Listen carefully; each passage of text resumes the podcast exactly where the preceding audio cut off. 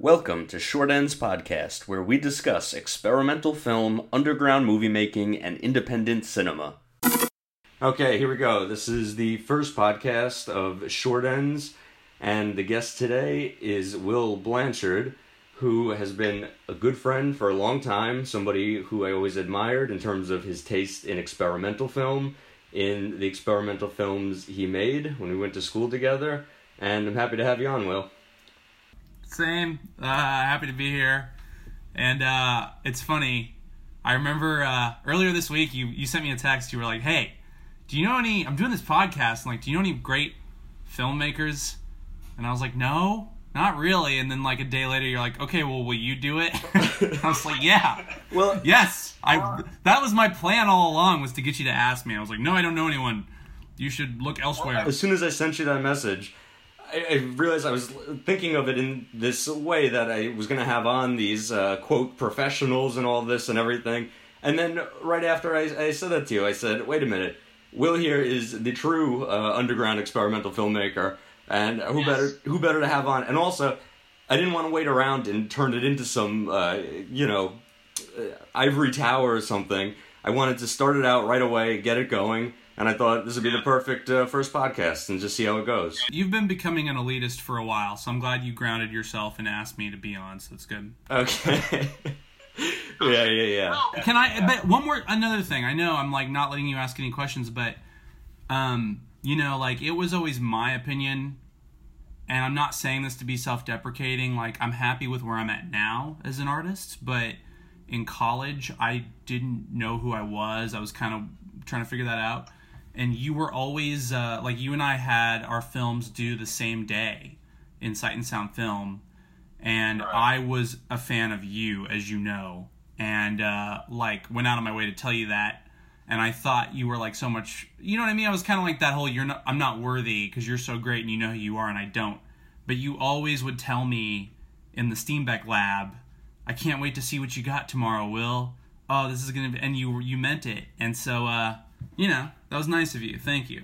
We weren't like competing. You were you were building me up, and it it prepared me to know what like it actually means to be excited to make films alongside your colleagues. I think for me, first of all, like I, there were films that you made that I was really excited about, like you know, Most Haunted House in Brooklyn. Um, I love that piece. I thought it was, a, you know, very pure experimental work. Um, so I looked up to you in that way, but also just you as a person and the way you carried yourself, and uh, kind of how I saw you as. Uh, not just within your films, but how you acted as an artist and a filmmaker and uh, and a gen- generally uh, genuinely good person and everything was something I always uh, looked up to you uh, towards. So Thanks, man. you were just saying how you didn't know like who you were or something like that in college, um, and then today you sent me one of your films. I think it was called um, the film you, you said you hated. Yeah, Sitting Ducks. Is Sitting Ducks. So I rewatched that today, and I crewed on that film with you. Yeah, yeah. Um, so I, I always find it interesting to see things that people have made that they say they hate or that you know they distance themselves from eventually. Um, and at the time, from what I remember of being on the crew and everything, it was a very like high quality, uh, high production type of shoot. Um, so now you say you know you didn't know yourself and you distanced yourself from that film, but that's something I don't know. I find interesting. What what was it about that film that you disliked so much? Um, that movie was actually like a remake of a movie that I tried to make in high school, and for my entire junior year, I was carrying myself. Uh, I'm gonna give you like yeah. Here's like the quick, long-winded way of saying it. When I was in high school in Missouri, I was the only one making films, and that enabled me to be whoever I said I was, and people just believed me. So after I made a couple of films in high school, all of a sudden I was like this auteur in like Missouri, and um, I started making Sitting Ducks, that movie, and I like got all the locations. I was like 17 years old, Mhm. and I was obsessed with Network by Sidney Lumet Right. Okay. and uh, Goodfellas, Yep. And so the movie was just like kind of a 17 year old's like amalgamation of those two movies. And it didn't, it became like a dream for me, and it was more about dreaming of the finished product than making it Mhm. and like making other movies I should have been doing. So when that movie fell apart and I made something else instead, I always chased that movie like an albatross. And then at NYU, I pitched it senior year to Sam Pollard's class. And my pitch, because I'm really good at performing on stage, my pitch was awesome. And they, they were like, they picked me to make my movie senior year. Mm-hmm. Um, but that was it was the equivalent of like putting on pants you wore when you were in high school, but you're like in college now and they don't fit. Gotcha. But yet I didn't know it was, and I, I just pursued it, and I believed everything everyone said. I think if I could go back, I'd, I'd make some movie with my DV camera that's experimental and not spend any money. Mm-hmm. But I went without all my friends at the time, which was like, we're gonna get people to give you money for this movie. I asked my parents for money to help me make the movie, Mm-hmm. and we're gonna the DP, and we're gonna make this look so professional, and I'm gonna make a little mafia film to avenge my uh, high school years not having made that movie in high school, and it was a mistake. I, I wish I'd done something new and let the past be the past Wow. Yeah. because that yeah. movie is not. You get it. Yeah, I've had a lot of scripts like that.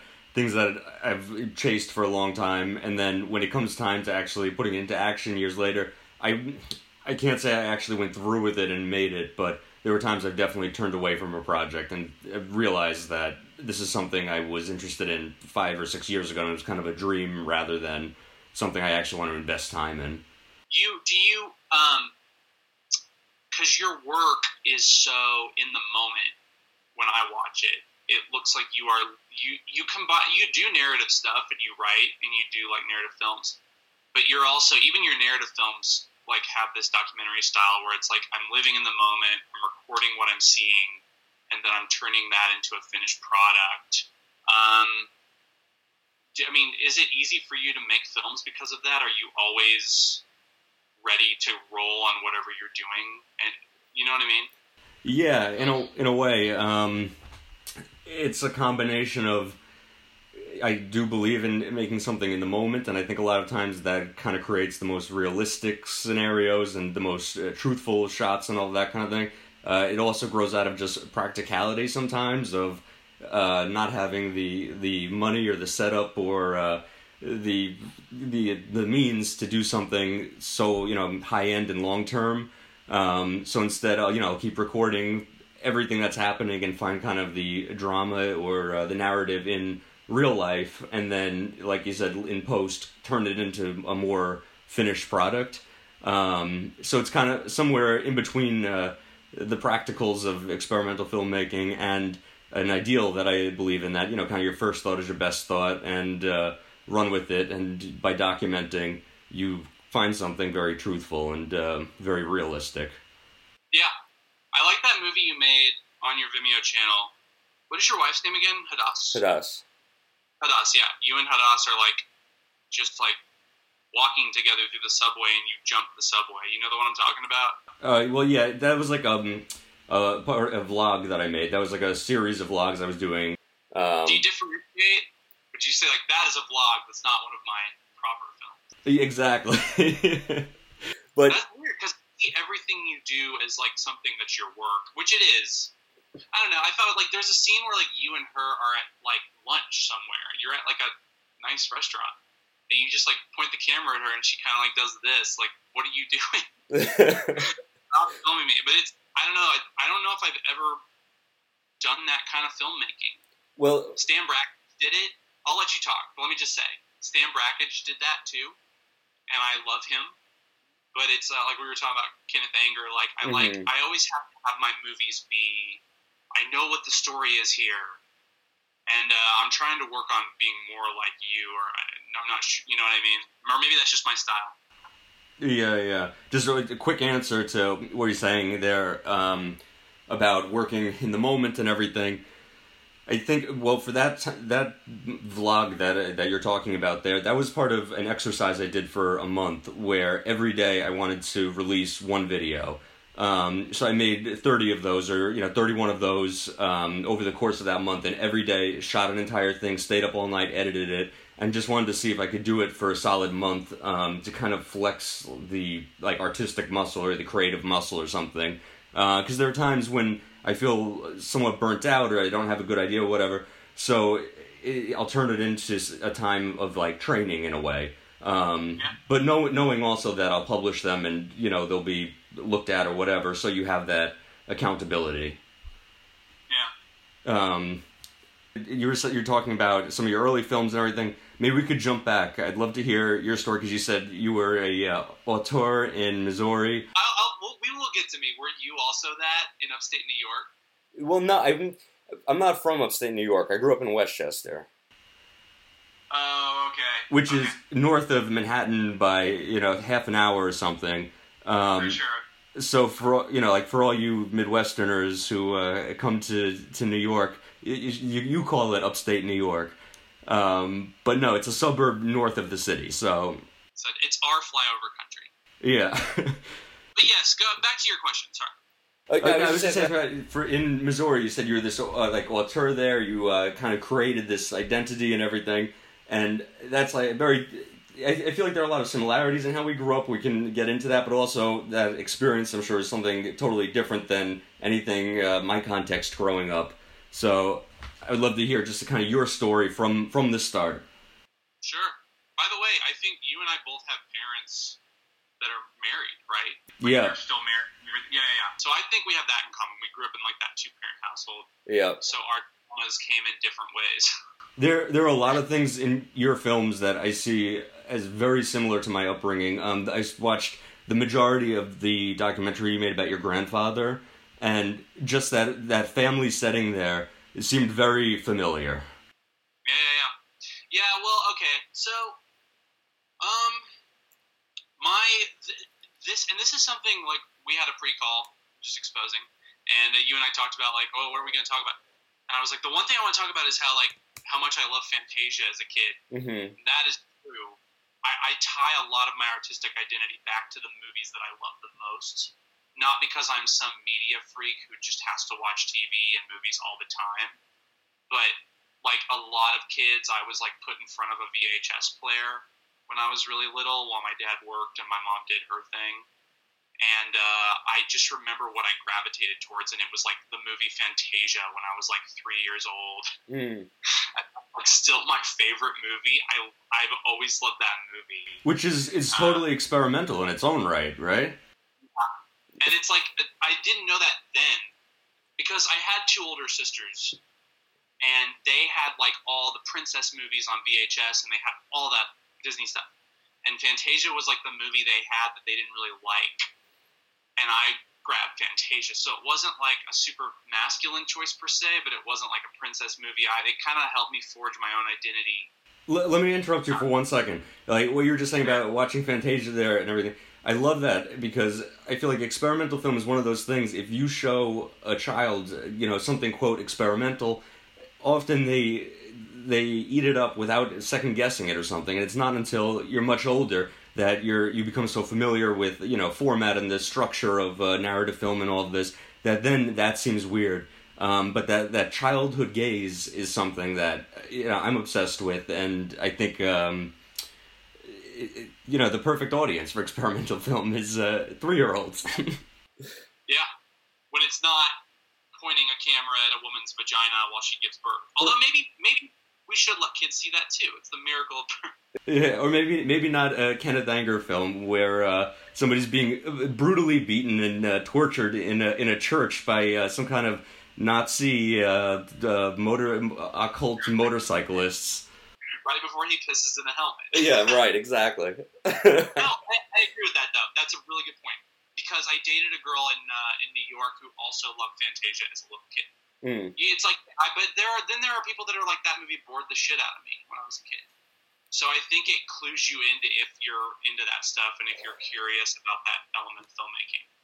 And I think okay, so this actually brings me to a point I definitely want to, wanted to make because when I was prepping for this interview, I was like, well, Granel's like a real experimental filmmaker. I'm not doing that.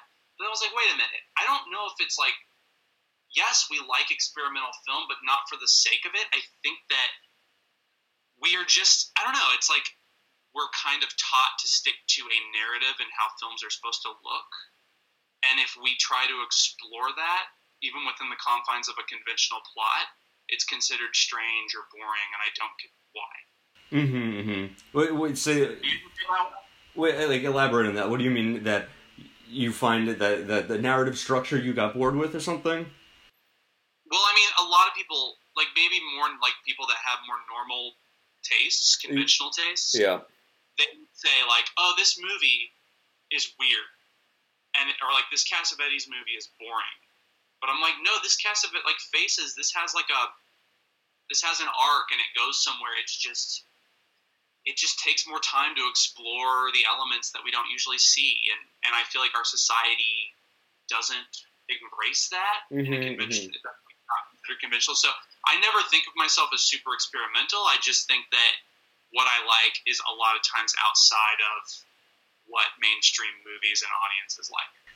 Absolutely. And one like one point to that, you brought up faces. There are so many moments in Cassavetes films between characters where you see a truly unique uh, set of emotions or something that almost feels weird seeing it. You don't know how to interpret it. And sometimes it takes a lot of time to kind of let it sit in your, your brain and stew and everything. And then you think back and you say, that was a completely new uh, interaction. Um, and it's something that could have happened in real life and uh, it, you know but because of this structure we never we've never seen anything like that Yeah, for sure. I'm thinking of like in Faces when she's when Gena Rowlands is at the end like singing oh, I love Gena Rowlands trash can and it just closes up on her and she starts crying. And that's like a beautiful moment because it's like she's she's a sex worker but she has feelings and she's definitely someone's like one night stand but she you get a lot about how she has feelings and how she's a real person in this drama. Absolutely. And how their, one night stand is just as emotionally valid as anything else happening emotionally in the film which was probably pretty radical for 1968 yeah yeah well again with, with kenneth anger's stuff i was looking at his things tonight some of his films came out in the 40s I know fireworks. I'm like, how the how the freak did that get made? Yeah, you can He curse did it. In, like that's so cool. That would have blown my mind in 1947. I, I- think it was banned or whatever. yeah yeah i'm sure I, I was shocked i rewatched it and i said when did this come out 1947 is that it I get. I think so. Fireworks. I, think so. i think so also yeah it's incredible it, i can't believe it yeah, that movie. So okay, going back, to, I was just gonna say like Fantasia carved out just a, a weirdness for me, and I also love the show Space Ghost Coast to Coast when it was on Cartoon Network, and I knew I was weird in a good way. from an early age. That's never been a problem for me. I've had other insecurities, but I've always known that like I'm a weirdo in a good way, and I think that's like driven me a lot in life. When I make Mhm. choices, I stand by them artistically. Maybe not in fashion or in how I talk to girls, but in my my artistic stuff, I've always known that I've had a taste in movies and in stuff that I like, and I'm good Mhm. with. Mhm. And I, I carved out that auteur thing, and like it was how I was able to talk to girls. It was how I was able to like um, feel powerful in high school because I was kind of a nerd. It was like, well, but I'm a good filmmaker and I'm a good performer, Mhm, and that like my niche, and I was able to like grab latch onto that. Yeah, you like mine yourself in that way. You find your unique thing and then ride that and, turn that into your power rather than, you know, the clothes or whatever else you say, you know? Yeah. Were you like? Did you do that whole thing? Like, did you ever have to make a decision about what lunch table you sat at or who to hang out with in high school, or were you just doing your thing? In high school, no, I was doing my own thing. I was uh, sitting in a video room by myself editing. Um, Did you know that what you were making was weird, or did, to you was it totally normal to make the stuff you were making? no, it was totally normal. Yeah. At that time, yeah, I didn't I didn't think of it as weird or anything, and I didn't formally know experimental film. It was actually it was in high school that I was first introduced to experimental film. I had a teacher who showed us Dog Star Man by Stan Brakhage, and he was Which is like a hour long movie. yeah, and he was subsequently fired from the school. Um, and like the the two or three film real like film geeks in the school had like we had petitions going for him and everything to keep him there. Um, but he was like a, a college professor who was showing us, y- you know, uh, Maya Deren and uh, Stan Brakhage and all this stuff. And uh, you know, ninety nine percent of the kids there were there to like goof off. It was video class, um, and you know they had no idea what was going on. They say, "What the fuck is this?" And uh, but to me, you know, I saw that and something switched to my brain where I said, "I love this. You know, this is this is there's something incredible here." Did he show you guys? Uh, do you remember if he showed you At Land, the Maya Deren movie with on the beach, the famous one? Yeah, I think he, I think so. So, because I think that's such a visual, kind of like Fantasia. That's such a visual film. Oh, Like, if you're absolutely. a kid, you can watch that movie and be like, "This is different." Yeah, Good yeah, yeah. With the mirrors and the hoods on the beach. What?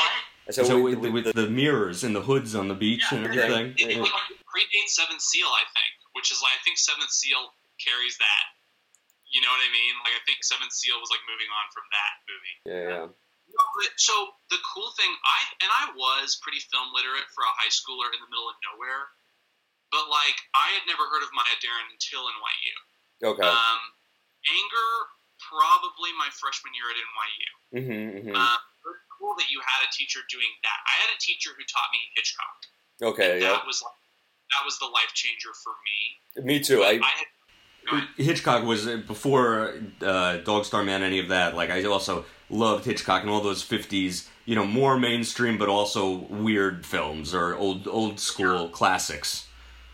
Yeah, it's crazy to think that he was um, like the master of suspense, but he was also making the most innovative, weird stuff out there at the time. It is pretty cool. Yeah, yeah, yeah. I think, think about like a Citizen Kane kind of in that way. Also, the first time I saw Citizen Kane, it didn't even strike me as so innovative or anything. It seemed almost like an old-fashioned film, and it wasn't until a lot later that I really learned to appreciate that. In the same way of Hitchcock or something, but Yeah, that movie is like exciting. Or like Citizen Kane is like the newsreel at the start, you know, yeah, and then you're like watching a newsreel for like 20 minutes. yeah, and you think, you think this is the film, and then like all of a sudden it like cuts off, and there are these like super French New Wavy shots in the projection room, and you see the smoke, and you're like, oh god, wait, this is not. This is like a whole other type of movie. yeah, It's yeah. really cool. No, but it's funny that the opening scene at the Pleasure Palace of Xanadu. Charles Foster Kane. I'm pretty sure I tried to watch that movie as a little kid, and I was like, "Fuck this! This is stupid." And then in ninth grade or whenever, I was like, "Okay, I might as well get through this." And I'm glad I did, because then you're like, "No, this is uh, this is great." My favorite movie is like uh, Magnificent Ambersons, though. Have you seen that one? no, I haven't. Yeah, we'll talk. I'm really dying for you to see that movie. Okay, We'll awesome. Um, okay, so take me back again to Missouri. What? Give me like a, a visual of the scene there.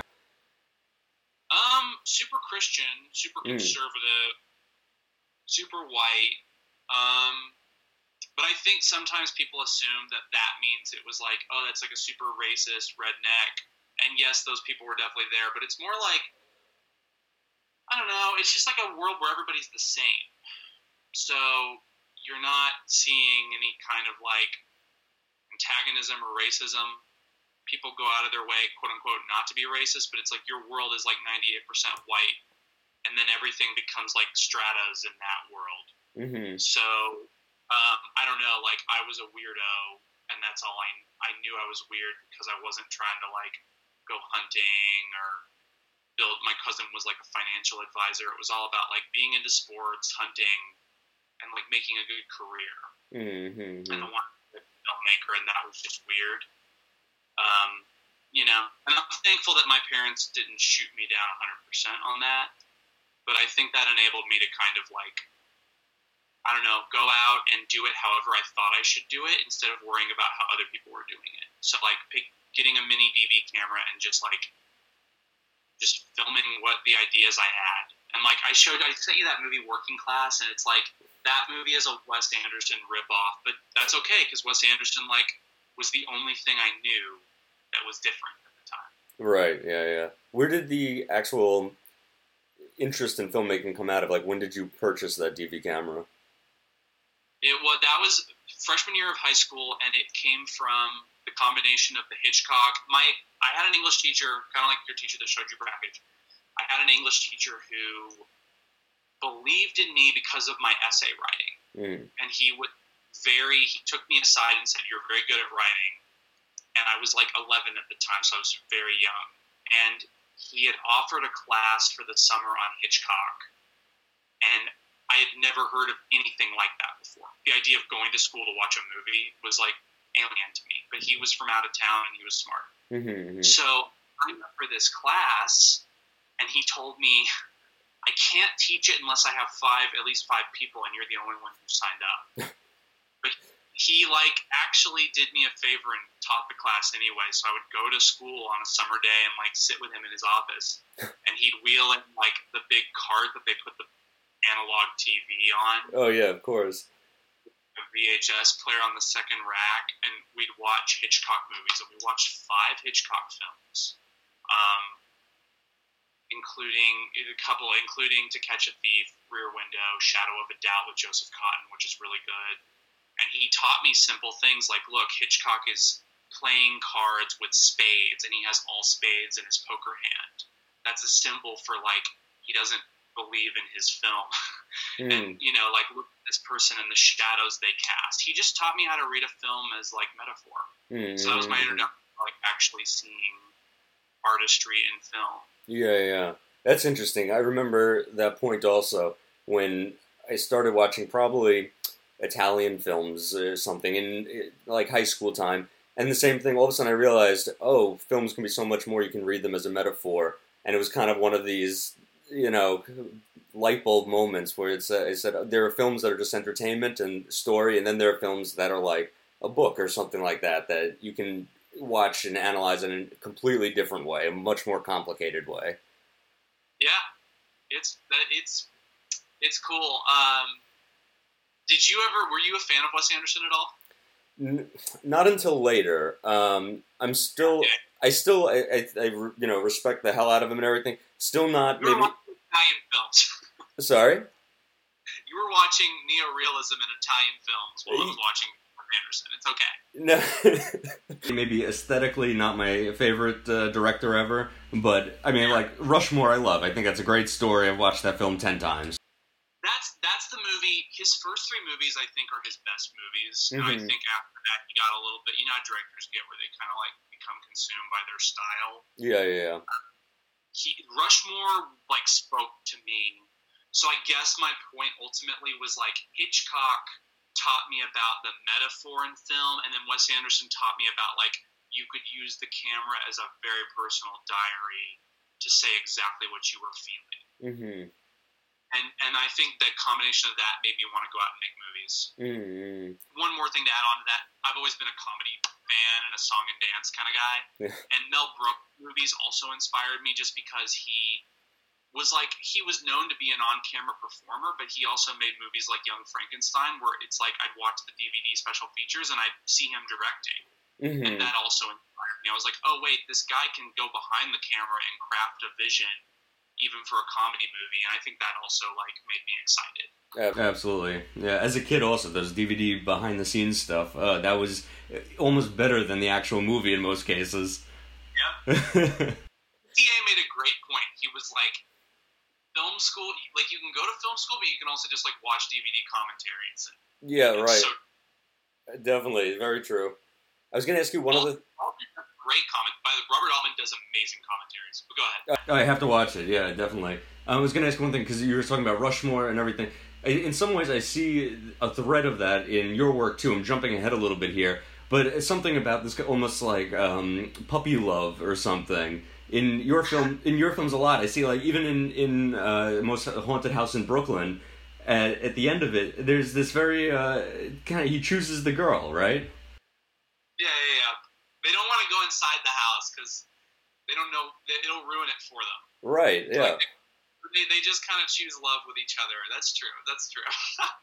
But even even in your early work, I see there's like the like uh, vinyl. There's this thing between the girlfriend and boyfriend, and it's very innocent.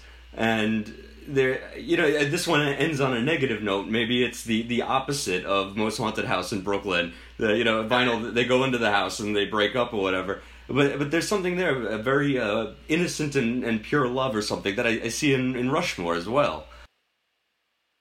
Yeah, you're probably right. Maybe okay. Let me ask you this, because I and I feel bad saying this to you because I I am I think you're one of the most original people that I do know, and I mean that. But when I, I always tell people that don't know you when I'm talking about you, I say, well, he's like our Brakhage. He's the guy that like he's doing. I mean it. I'm like he's like our Brakhage. Um, and that's not to compare you, but is it possible that like because you started with Brakhage back in the day without volunteering for it, that a lot of your work has that personal diary slash narrative combination style. Oh, absolutely. I'm hugely influenced by Brakhage. Yeah. I mean, when I first saw Dog Star Man, and then my other favorite, um, I'm gonna screw up the title here, but Window Water Moving Baby. Window Water Baby Moving, What- and that's my favorite too. My favorite. I, I saw that and I fell in love. I just thought that was incredible. Um, and a lot of what I do grows straight out of that. Um, you know, I can't help but being influenced by it.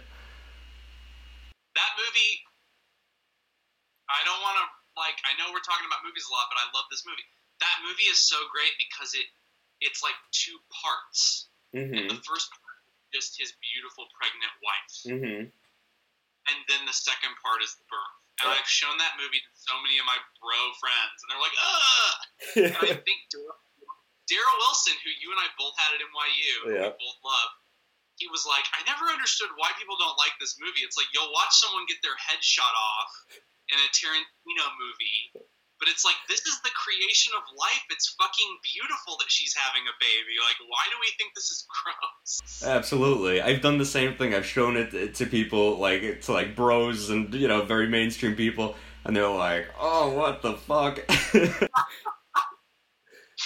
I know that's that makes me happy. Did, but you did not film. Your son's name is Je, Jedi Jedediah. Jediah. Jediah. You didn't film Jediah's birth, right? That didn't happen. Oh, I did, absolutely.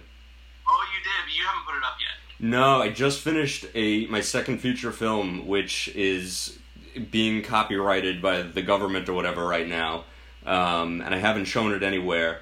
And it's about uh, Hadass being pregnant, and we were living in New Orleans at the time, um, and the birth of our son.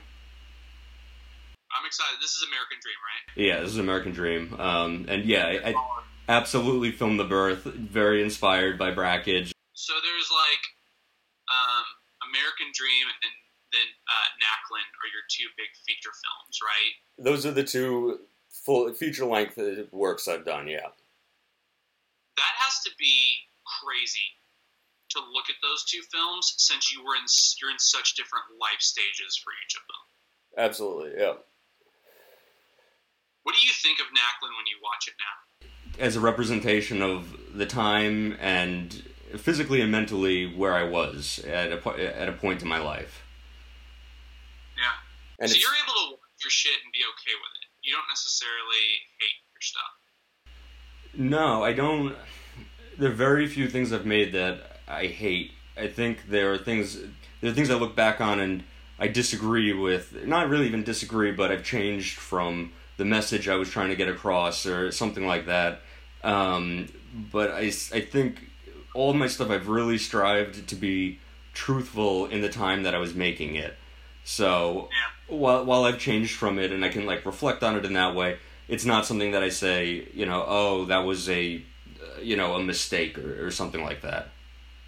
Yeah, yeah, yeah. That's great. I love that. I mean, for the most part, I do feel the same way where I like, I enjoy going back to films once in a while. I definitely, I think, want to change a lot of stuff. You know, I'm like, oh man, if I could have just done that differently, that would have been a much better movie. Like Working Class, I'm like, this if this was funnier. You know, like I go through that, but I also try to embrace. And I learned this from like a. I saw an interview with Scorsese, and he's like, I don't go back and recut my films. That's the movie you made.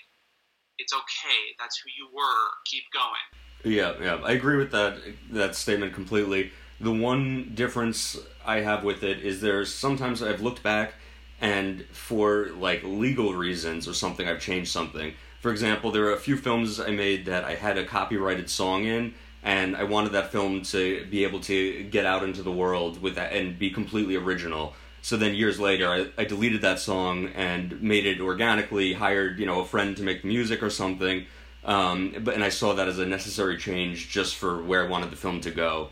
Um, but I, I didn't look back at the content and say I'm going to re-edit this and you know whatever. If I did that, it would be a, a new film or a part two or something. So so yeah, um, my I think my biggest strength in my eyes as a filmmaker is my ability to cut to music. And I, again, I think that ties back to the Fantasia thing. And um, I was trying to put that movie up on YouTube for you, vinyl, and they blocked it because of the song I used. I know, yeah, And I was- yeah.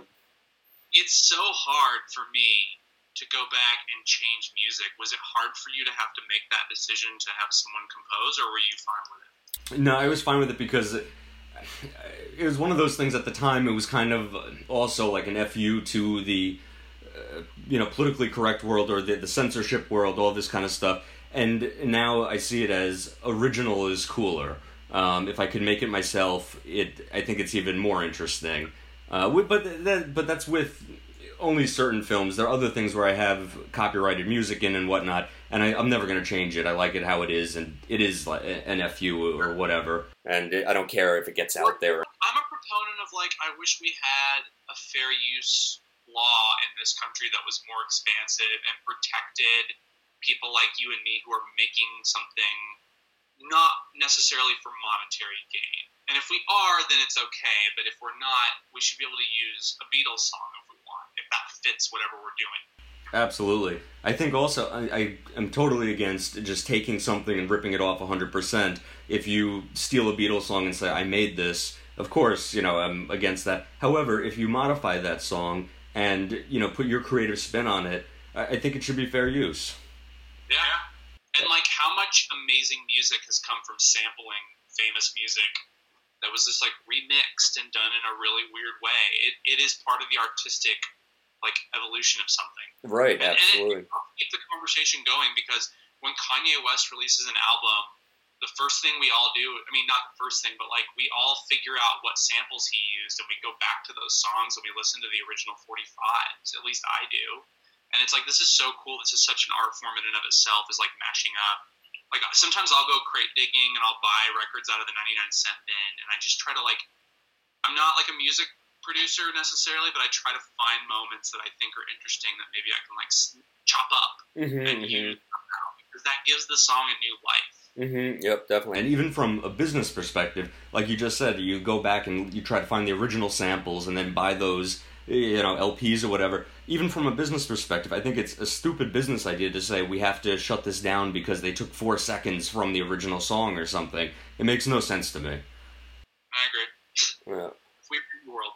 Yeah. Okay, but let's get on to back to your filmmaking uh, and your use of music, because that's something throughout from your early stuff up to. Oh, also, I wanted to say something else about it. again our uh, kind of shared uh, childhood interests here, whatever. I was listening to one of to, I was watching one of your early films, and you had in there, of course, like a lot of classic rock and everything, but even like Donovan.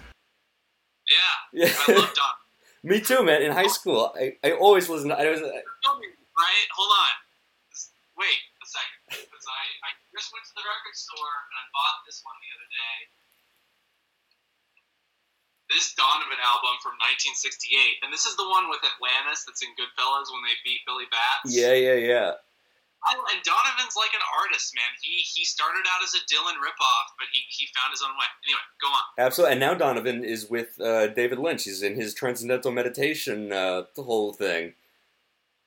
I didn't know that. That's cool. Yeah, the two of them have like gone on stage together and introduced uh, David Lynch's films and the Transcendental Meditation uh, Revolution and all this kind of stuff. But going back to just the music you use in films and everything, may- can you talk about that at all? Because I think, like, and you just brought up Scorsese also. I see a lot of influence in the way Scorsese uses music, the way you use music, uh, specifically, I guess, classic rock, but also just accenting certain scenes and w- the focus really being on the song in in certain sections.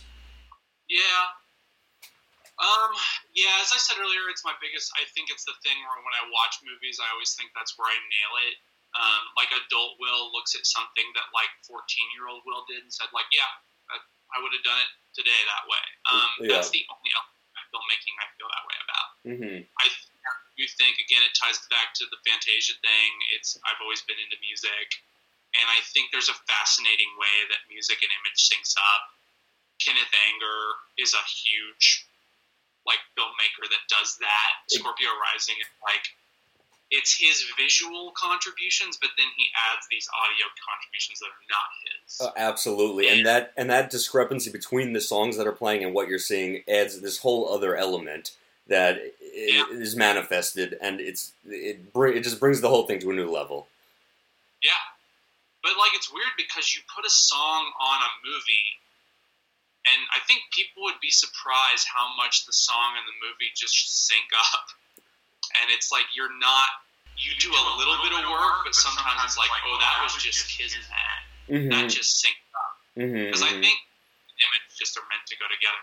But I'm I'm really insecure about that because uh, um, I would like to do more of my own audio work with my images. You know, I love it. It's a guilty pleasure. It's an emotional thing for me to to put songs on my movies, but I I kind of want to work with an orchestra and see what I can tell them that would make my movies sound cooler. You know what I mean? I want to do that myself more and do more of the work. Absolutely. I think if you can direct that part of it as well, it'll bring something that's very unique, um, and will do what you're doing with.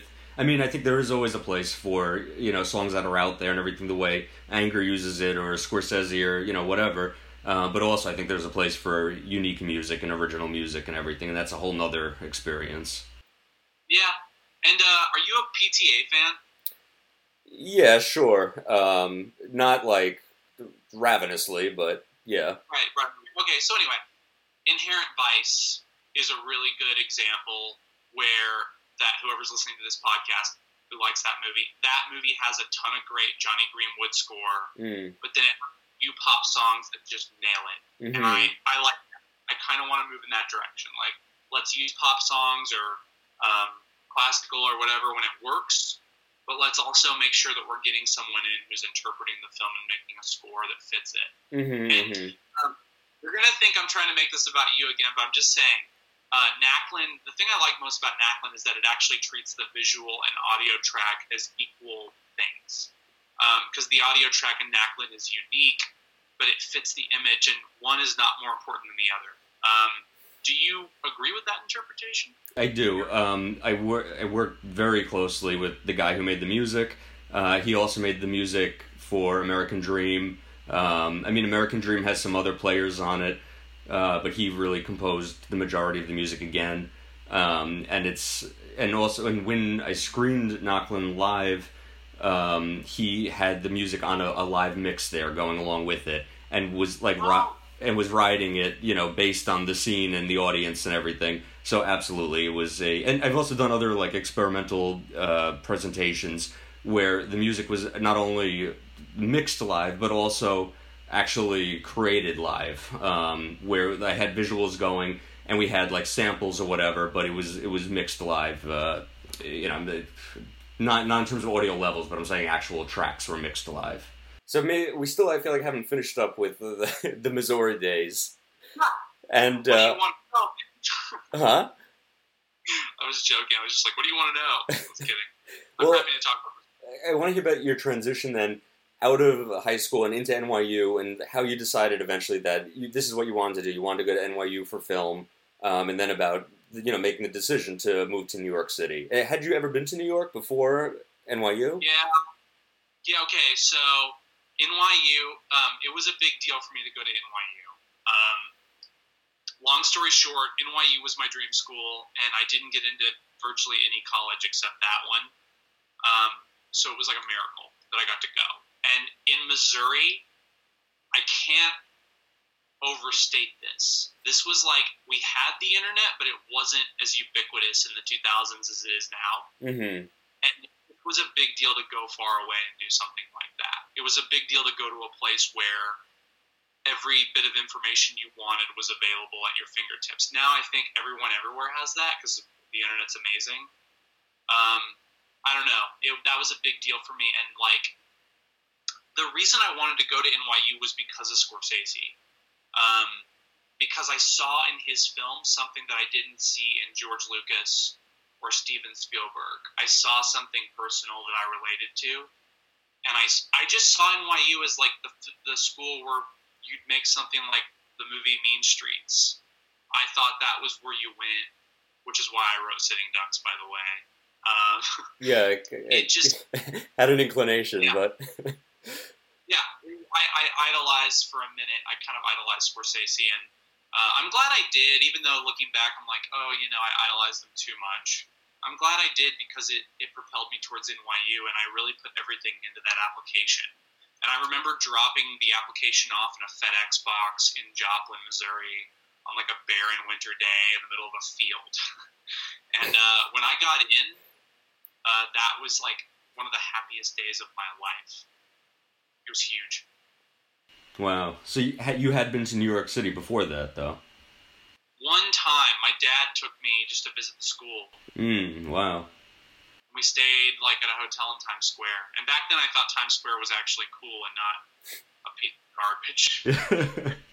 Lead says cool, like that you just want to avoid at all costs. What What did you think of New York City the first time you went there? Because I I love New York City. You know, like I said, I grew up uh, 20 minutes north of the city and everything. So I had been in and out of the city the whole my whole life. But when people come in for the first time, I love that seeing their reaction and just seeing what what you know turns them on about uh, New York and everything. Did you have what was your experience like the first time you, you saw Manhattan?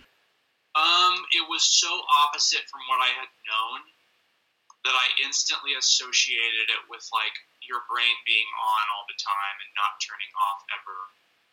And and that was what I would say it was. It was like, oh, this is a place where people actually reach their full potential instead of settling or like only doing things half of the time. Because um, I hate to say this, and I'm a struggling artist in Hollywood right now, full disclosure, so sometimes I'm tempted by this lifestyle, but where I grew up, it was very much about making reasonable conservative choices about your life. And New York, when I went there, it felt like, wow, anything is possible. And suddenly it felt like the city was running at the speed that my brain at the time was running. Gotcha. That makes a lot of sense. And we also we visited NYU, and I fell in love with it. I've always loved NYU. I still do. Um, and when my dad and I, my dad still jokes with me because he's like a very straight laced kind of person. And when we got off the elevator at Tisch, these kids were talking about Barry Lyndon, which Granel, you and I are like two of ten people who like adore that film. Oh my god, yeah. But like my dad to this day jokes with me, I knew you were meant to be at that school because like I and like Barry Lyndon, I had to special order it off Amazon when I was in high school, and like uh, it was cool to like hear some kids talking about Barry Lyndon. I was like, oh my god, there are other people out there that love what I love. Wow, yeah, that's amazing. very cool. Yeah, I mean, what was so you grew up with New York? What is okay? I kind of wanted to ask you this. You're a very because you live in a rural area now, right? Right. Yep. And um, I love rural stuff. You seem to gravitate towards it. Does does your art benefit or slash suffer from being in a city versus like New York versus being in the open country? No, I really don't think so. I mean, I think the, one of the main things to me is new experiences. Um, so, like moving when I went to NYU and moved into New York and every into the city, um, that experience influenced my work so much. And now I'm living in a very different place, and that's influencing my work in a new way. Um, but I also feel like as long as I have a room and a computer with the internet, I could kind of be dropped anywhere and just let everything filter through that. Um, so no, I think to me it's a matter of just keeping productive and everything. And I don't feel that the culture surrounding me like uh, speeds that up or slows that down necessarily. I will say, don't edit this out. I don't think you will. I knew you when you didn't even have a room. there was were sleeping on Zach Stone's roof. We all know it's true. Uh, that is true. I mean, do you not get stressed out in New York? I get a little stressed out with all the people and just I don't know. Does that not happen to you? Not really. No, I I kind of thrive on it. I I never really felt stressed out. No. That's cool. I mean, that shows that you can do anywhere. Yeah, I th- I think in a, way I can. Um, I mean, there are certain things that are necessary for creating art and everything. Just having a computer and basic things like that. Um, but I think I could kind of be dropped anywhere and make it work for for me at least. Yeah. No, for sure. Before, well, yeah. Coming back to what you asked me, Missouri was it was definitely a great place to grow up. Um, and I think you and I had an exchange when I showed you my George Lucas is a punk bitch playlist. Right. And you Yeah. were like, "I love these- I love these middle America Christians, and I don't mean that. You said like I don't mean that in a sarcastic way, and I agree with you. I'm in the same place. Oh, good. Um, I, Will, Will, I literally thought about. I've been thinking about that one line in that email for like the last f- five months or whenever I wrote it to you, because I was like, I hope he doesn't like misinterpret it. I was thinking like, oh, maybe he's like stewing over there, being like, oh, like. Uh, Granell is Granell left uh, left the art world and is now just uh, some Midwest Christian or something. I don't know, but uh, good. I'm glad you you got it No, the way I meant it. I think that um, the fact that you don't demonize people based on like what part of the country they come from or what their religious beliefs are seems to fall in line with what I know about you. It's like, look, yeah, we may be liberal people. Um, in my case, I'm pretty liberal these days, but I'm also a moderate because of where I came from, so I have some of those like ingrained Christian values. But it's Absolutely. like you you just learn to see people as people, and I think that that when you're like tuned into the media, it's very easy to like un- see where people are like kind of stereotyping or demonizing people, um, and it's like no, it, people are people, even the ones that are really fucked up, which we have many of those fucked up people in the world. They they come from a place where they're hurt or they're insecure or their worldview has been challenged and they're not willing to own their mistakes because they have never been taught to do so. And it kind of triggers this whole kind of, you know, stiff tree in a hurricane, so to speak. Yeah, yeah, very interesting. I agree completely, and I think that's the thing is people are people. You have uh, people are good people or bad people, regardless of their beliefs or ideologies or whatever. Um, and if I can like relate to you on a you know a real level, an artistic level, a a, a moral level, something like that, that to me is, speaks way more than you know your your the beliefs you grew up with or something like that. Yeah, and uh, this actually, I wanted to make this point about Kenneth Anger because I am, for the most part, straight. Um, yeah, I'm a straight guy. I, I, I'm a Christian. You know, I'm a Christian. I grew up Christian.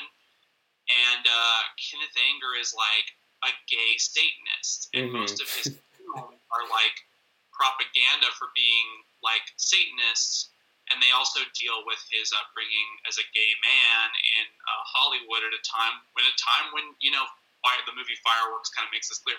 You could be killed for being gay, um, and yet I relate to all those gay films just as much. Yeah, yeah, yeah. like, but some, I mean, we replaced the muscular men with Asian girls, and I understand this film. but you know what I mean? Like Kenneth Anger, it's like he's just relatable because of his artistry Yeah, and the absolutely. way he things and the way he communicates his emotions. It has nothing to do with how different my background is from how different his background is. Absolutely, and rewatching the Kenneth Anger films tonight and everything, I was looking at them and trying to think about if I knew nothing about Anger, what you know, how would I interpret these films or something. And I mean, also I think that, of course, like a lot of his his shots and everything are very homoerotic and all of this, but also there are shots of the beauty of the body and uh, you know, both Yes. and both sexes also. What, what is the other film? Puce. Uh, what is, what is the the third film? Moment. Which moment? Moment. Yeah, exactly. I mean, that that is the beauty of that woman in the film. Um, and you know, and for that matter, fireworks or um, uh, Scorpio Rising or anything. You have the, these shots of the beauty of the male body, and outside of knowing Anger or something, I, I would look at that as aesthetically beautiful without any, um, you know, uh, any kind of. Connection to it. Yeah, yeah, exactly, exactly. Oh, totally. And it's it's where I grew up. You know, in the 2000s, and this was before. I mean, this was. I don't. Nobody was hurting anyone who was gay, but it was. It was. You would be ashamed if you were gay in the Mhm, 2000s. mhm. And and yet, I don't know. It's like there's this stigma about being like, yeah, look, those dudes have beautiful bodies, and I can see the way sexualizing them, and like, while that may not be what I personally go for, I do see that sexuality and how beautiful those guys are. Absolutely. I don't know. It's just, I don't. It's weird to me that there was even a stigma growing up where you couldn't say something like that. Mm-hmm, hmm Well, I also wanted to bring this. I, I wanted to bring this up with your. I'll, say, I'll say real quick before you Yeah, say yeah, it. go. I, I like Anger's themes of repression because Mm, I always repressed se- sexually.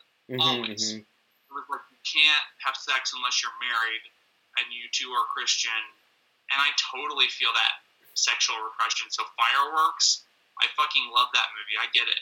Yeah, yeah, yeah. I was gonna say also with your work, I saw a connection to Anger in that way. I think your work also has this um, appreciation for the body and, and beauty and things like that. Uh, one of the scenes you mentioned to me in Vinyl was um, what's her name, Sybil?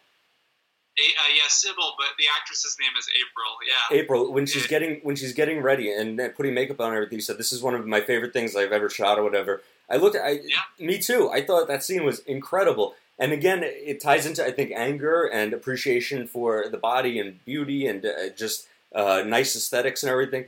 Yeah, that's the that's a good point because April. I actually messaged her today, which is why I changed the password. The password on the Vimeo was April Hair, uh-huh. and I didn't want her to think I was like idolizing her in a weird way. I just love that shot where she's brushing her hair, and I always think about it because I couldn't have made that scene if that girl didn't agree to be in it.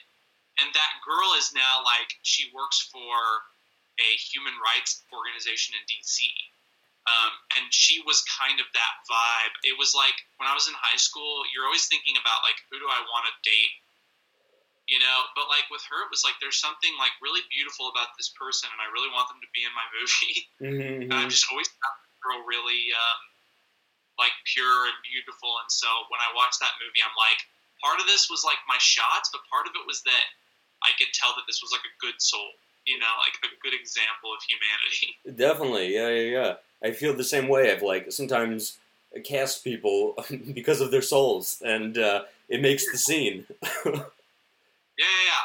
And so I guess, and I, I, guess the point I was trying to make was like, I never was like, oh, I want to film this actress and then like fuck her.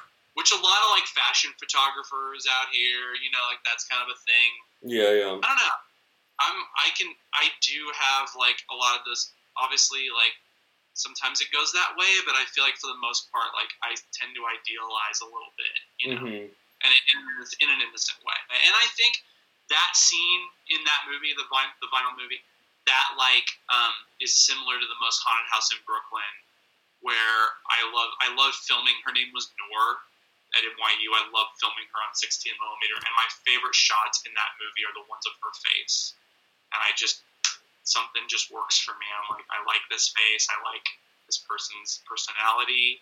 There's just something really beautiful about this. And that's, it just happens. That's very interesting to me. I, I think there are like people like that who just aesthetically you fall in love with, and especially on film, on 16 millimeter or something, that it it literally adds that layer that that creates the thing that you love, and you romanticize their look on film. There's a an obsession there with the, the face and the, and the medium both. Often, I love the artist as much or more than their film even. Um, this is that's it's true of Cassavetes. Um, the, the, you're asking about like working, you know, shooting Hadassah's videos or something. I enjoyed the process of making those videos with her more than maybe the actual video. Um, I, I, mean, this is an, an exact correlation to Cassavetes because you know I love his films as well, but he's another person who I just enjoy watching move on the screen. I enjoy listening to you know the words that come out of his mouth and things like that.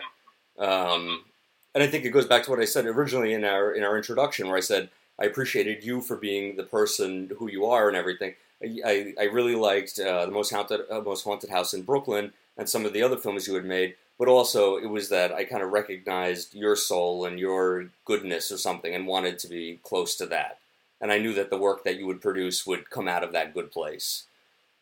Thank you. Uh, I just thought of something really funny. We're in a group with three other super talented people, and uh, two of them were really chill, and one of them was like about to lose his mind. You know where I'm going with this, don't you? I know what you. I know who yeah. you're talking about. Yeah. Yeah, you're talking about one guy who was like. I'm talking about one guy who was like either pretending to or literally losing his mind. This guy is like super attractive. He's from Southern California. This guy could probably just go be a model and settle. But he really had a drive for his artistry as well. And I remember one day he corners me at Tisch and he's like, I am obsessed with the frosted flakes and the shining.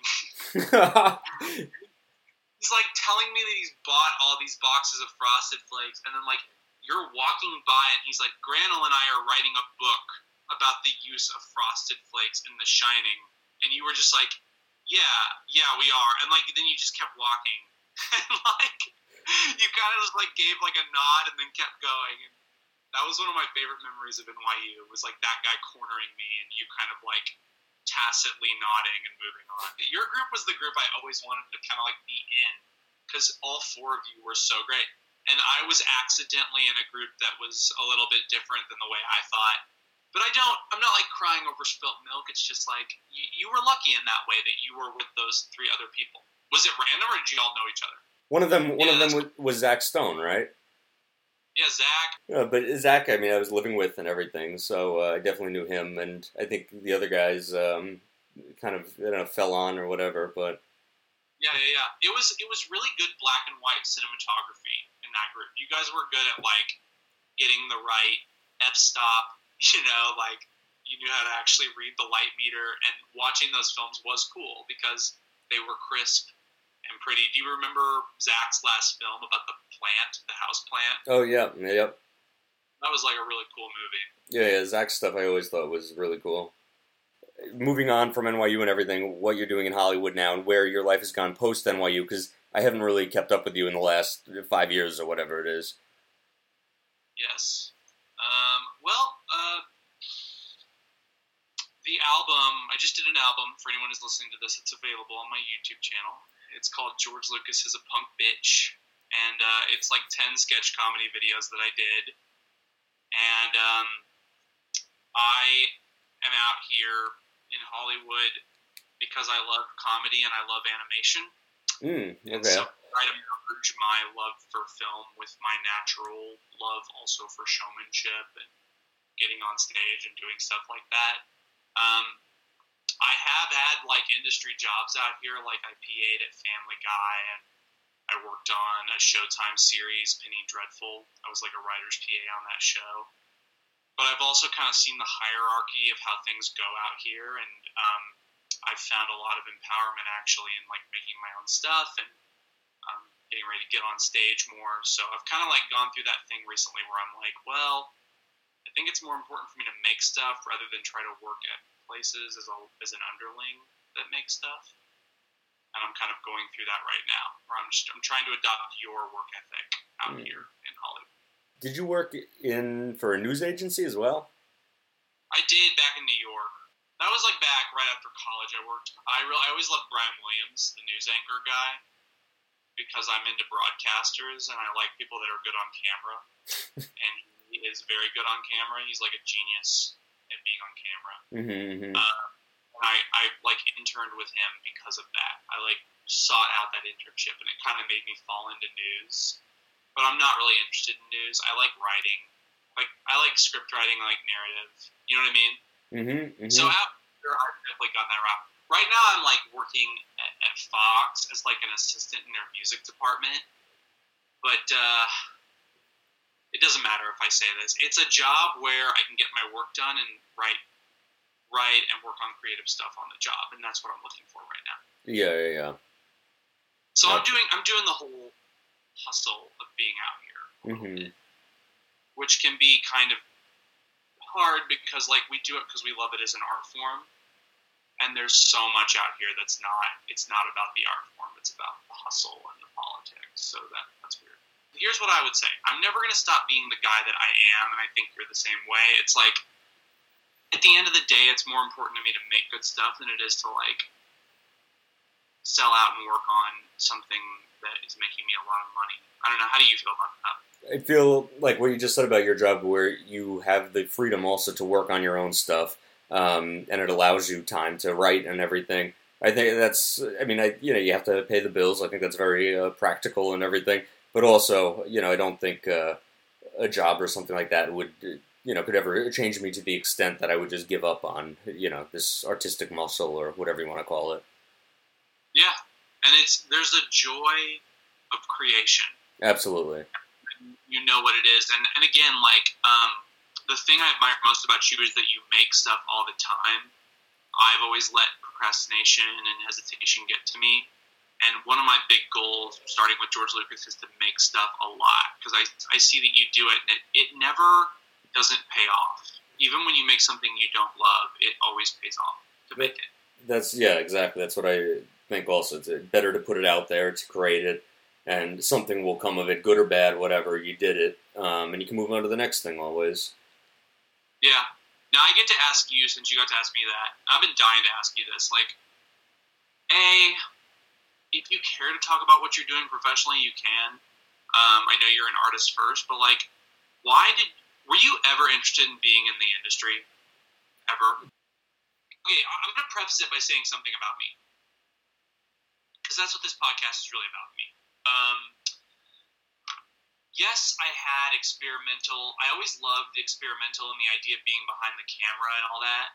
But I also, when I was a kid, loved like Jim Carrey movies and I loved The Music Man, the musical, and I, I loved the whole song and dance performing thing. And my whole career has been a struggle, not a struggle, but maybe trying to merge the two sides and with you, I've always seen you as like someone who is purely an artist um, in terms of just like wanting to create a film artistically. And uh, I, I was just going to ask you, like, have you ever been someone who wants to be in the entertainment industry itself? No, not per se. Um, I mean, you know, I have a regular job that's like related. It's you know editing and uh, video producing and this kind of stuff for a company, but so it's like vaguely related. Um, but no, I've never wanted to be in like the Hollywood industry or anything like that. It's crazy, and yet here I am. Like here I am out here, and again, I think you and I agree on most things in terms of artistic stuff, and yet here I am out here trying to make it with a cartoon and singing and stuff like that and you're out there just literally making stuff because of the joy of making it. And uh, I think about this a lot. Well, I mean, I, I, don't know though. I'm not opposed to Hollywood filmmaking or anything. Like one of my favorite uh, directors, Stanley Kubrick. You know, big time studio director. I mean, you know, independent in a way, but also you know, major uh, pictures and everything. I mean, I, that also is very appealing to me. I just don't think that my path is exactly like you know working as a PA and working up the ladder or something. I think uh, it's just a different direction. I'm not. I'm really not opposed to that, um, or opposed to mainstream filmmaking when it's good. It, it just you know. I think it, it is what it is, and you do you mind yourself, and you're you're good at what you do, and you know. I, I don't know. true. You're you're 100 percent right. And I was actually going to bring up Kubrick because I know you're a big fan, and I, know, I mean I am too. But my favorite loop that you ever did, your loop video projects on the Raccoons Are Not Afraid of People Vimeo channel. Quick plug there. Is uh, a V. You you chose a VHS version of that pristine scene where uh, it does one, where, where Julia disconnects Hal, and it says, "I'm afraid, I'm afraid, I'm afraid." It's great, and uh, no, really, that's that's a really that is a very good loop. But like, that's an example of a Hollywood film, probably in a way. Right. Yeah. It's England. You know what I mean? Exactly. That, like, yeah. Yeah. The amazing existential theme that's right at home with your, you know, mindset. Mm-hmm. mm-hmm. Yeah. Yeah Oh well, Will, where where are you headed with the film now? You're saying that uh, you're branching out into. Well, I, actually, let's back up. Let's talk about uh, George Lucas as a punk ass bitch. yeah. Okay. Let's get where did where did that come out of? Because you sent that to me, and I was when you said, "Oh, I have a new thing that came out and everything." I was expecting something uh, more. Uh, I don't know, maybe closer to Haunted House in Brooklyn or whatever. And then I saw that, and it was it, was, it made a complete pivot. Um, and I loved it. I thought it was great. I, I you know I thought it was hilarious. Yeah, I think um, my finding myself for real, finding who I really am as an artist, has been getting back in touch with uh, who I was as a little kid. I'm just kind of a late bloomer, and so I've, I've come to find that the things I loved as a kid are really who I am. And uh, George Lucas is a punk bitch. While it's not perfect, and while I want to keep going, it was a good starting point for me because it's it's trying to like merge the whole like all the things I love in one. It's like comedy, music, voice acting, and also just like a zeal for filmmaking. but so that's where it came from, and it also it came from like being on a show last December. Uh, like I said, being a PA and saying, "Man, I really just want to make stuff." Um, and do you know Tyler the Creator? Yeah. Mm-hmm. I went to his concert here in LA. He has one every November, uh, a big festival, and he said on stage uh, something really inspiring to me, which was like, just trust your ideas. Don't worry about what other people are doing, and don't worry about when people don't like your ideas. Just like see them through. And that changed my life actually, That's and that huge, led to yeah. George Lucas. And I'm really glad actually. Like it's it's changed my life because like sometimes I'll write a really absurd absurd script and send it to my best friends and producers who live out here with me, and they'll be like, "This is shit," but if I like it, I'll keep going. Mm-hmm. Mm-hmm. Definitely. and that's changed. I don't know. How do you feel about that in terms of getting critical feedback from other people? I feel like that's the best attitude you can have. Like, fuck other people's judgment. Uh, know what know what you like, know what you love, and just keep mining that. Yeah, and I think it's also, I'd be interested to hear your thoughts on this. It's also being able to say, if this fails, that's okay. At least I put it out there. Absolutely. And also, let me th- refine what I just said a little bit. Like, if somebody's somebody gives you an opinion that you know they say they don't like it, they're critical of something. I think sure you can learn from that. I think that you know that's a, a great thing to learn from people's feedback and everything. But at the end of the day, you have to know what you care about and if it's something that you really want to keep pushing with and everything versus uh, you know a critique. So for me, like, I love slapstick humor and dumb shit like that. Mm-hmm. Is there a way to merge that with, like, the Criterion channel that I love so much? And Yeah. the artistic thing that you and I love so. Mm-hmm, mm-hmm. And I'm, instead of being like, which I used to do in high school and college, how can I be like this person, or how can I be like Granell, or how can I be like Scorsese? I'm not you, and I'm not Scorsese. I'm me. And so, what can I say that's only only my voice? Absolutely. I think that's the thing that's interesting too. I mean, that was my immediate uh, screw up with this podcast. I texted you and I said, "Who? What filmmakers do you know?" And then uh, two hours later, I said, "I'm talking to the person that I want to interview." that's that. Thank you so much for saying that. But I, I love talking about movies for sure because I think our you know our influences are important. But you know, all the same, thank you. And you know, the goal the goal is to again with like George Lucas, the goal is to start making more stuff regularly so that we keep having more to talk about. And and I think when you sent me that email, it meant a lot to me because I was like, oh great, now I get to be an artist like Granell is, and I get to be like a colleague of Granell's, and I get to like actually like put stuff out there while he's putting stuff out there, and like we can talk about each other's stuff. It was, I mean that when I say it, it was a cool feeling. Well, you know, it's very important to me to see people putting out stuff and everything. When uh, I- I know, you know, tens of people who say, "Oh, I'm, I'm gonna, I'm going to do this, I'm going to do that," or whatever, and never, and immediately when I hear that, I say, "Well, you're probably not going to do it." Um, so when you said I have this new album, and you kind of uh, like described it as almost like a music record. You said I have this like new album out, and that is George Lucas, and it sounded immediately so cool and everything. And I said, "You already did it, so it was already interesting." Um, and then knowing you, I knew it was going to be something interesting. And I kind of watched it through an experimental lens. Um, and I think, you know, look, now looking at your home videos and or your early movies and everything, I see it in that way. It's this kind of return to uh, innocent filmmaking and experimental filmmaking and everything. And it wasn't this high production value that you that you put onto. Um, I keep forgetting the name. What is the film you hate that you made? Uh, City Ducks. Sitting Ducks. It wasn't this high production value that you you know you strapped that film wi- with. It was very uh, raw and uh, and real in that way. So I, I don't know. I appreciated it much more than you know something that was technically perfect or whatever. And and I thought it was hilarious. Yeah, for sure. Yeah, I've been. Um, I, I have the Nuggets box set, the '60s music box set. It's like all the punk bands that were trying to copy the Beatles. Yeah. Um, not necessarily that, but like the booklet says the same thing. It's like these guys picked up a guitar, and they just all of a sudden you could make music on your own and just do it. And it is the most powerful thing and I'm so glad. I'm so glad you do it. I'm excited to do it more. And who cares? Like who cares? Like someday, if you make enough good things low budget, you'll get to a place where you can like do it high budget.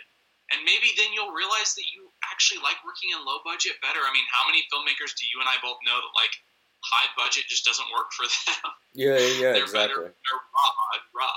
Yep, yep. Yeah, definitely. So okay, I have a question for you. Did because I love your film that you did that was like a tribute to your parents that incorporates a lot of home video footage. It's on your Vimeo account. You know what I'm talking about? yeah, it's called Parents. Yep, Yeah, yeah, yeah. Um, and your mom's like a teacher, right? yep. Yeah. So were your parents um, a patrons of the arts and b um, you know video files that encourage you to video? No, um, the uh, my parents were uh, supportive of me doing that, um, and no, though that my my dad worked in a bank and my mom worked as a teacher, and you know I, I feel that they created a good foundation and were very open and uh, receptive and everything. But no, they weren't specifically artists themselves or anything like that. Yeah.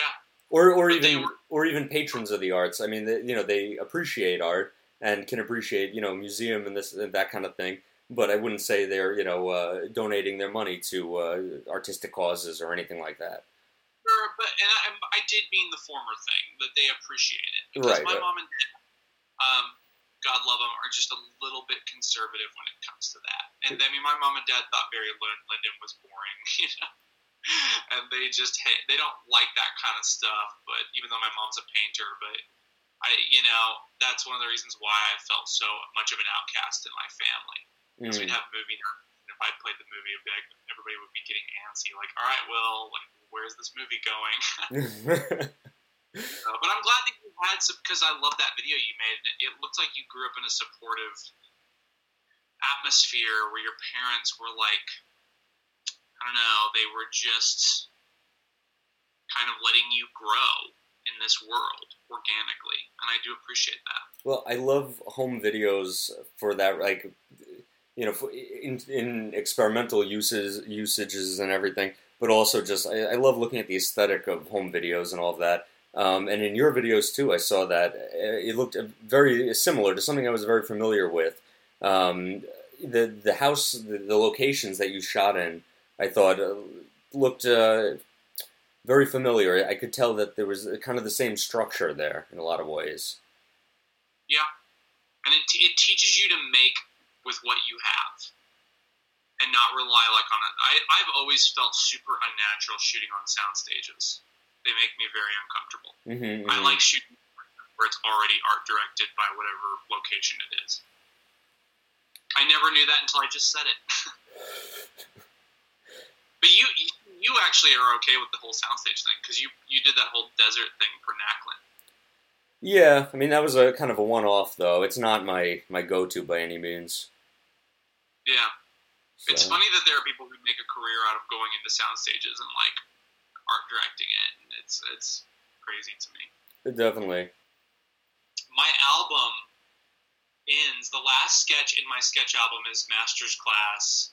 I said, "Is can anyone be a master in the craft of writing?" And she said, "I'm supposed to say yes." And she like smiles, and I just rack up and like my phone goes down onto the desk and I love that I ended the album that way because it's the one moment in my whole thing that isn't manufactured. It's Mhm. just a purely brilliant moment and we're all just laughing and like I love laughter. It's it's a great thing and I was glad that I got to incorporate that. Absolutely, that's very cool.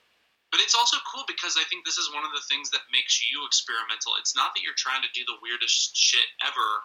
It's like, how can I incorporate the moments after a take into my narrative film that people are going to go see on opening weekend?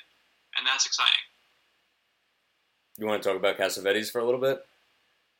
I do, just because I he was my hero.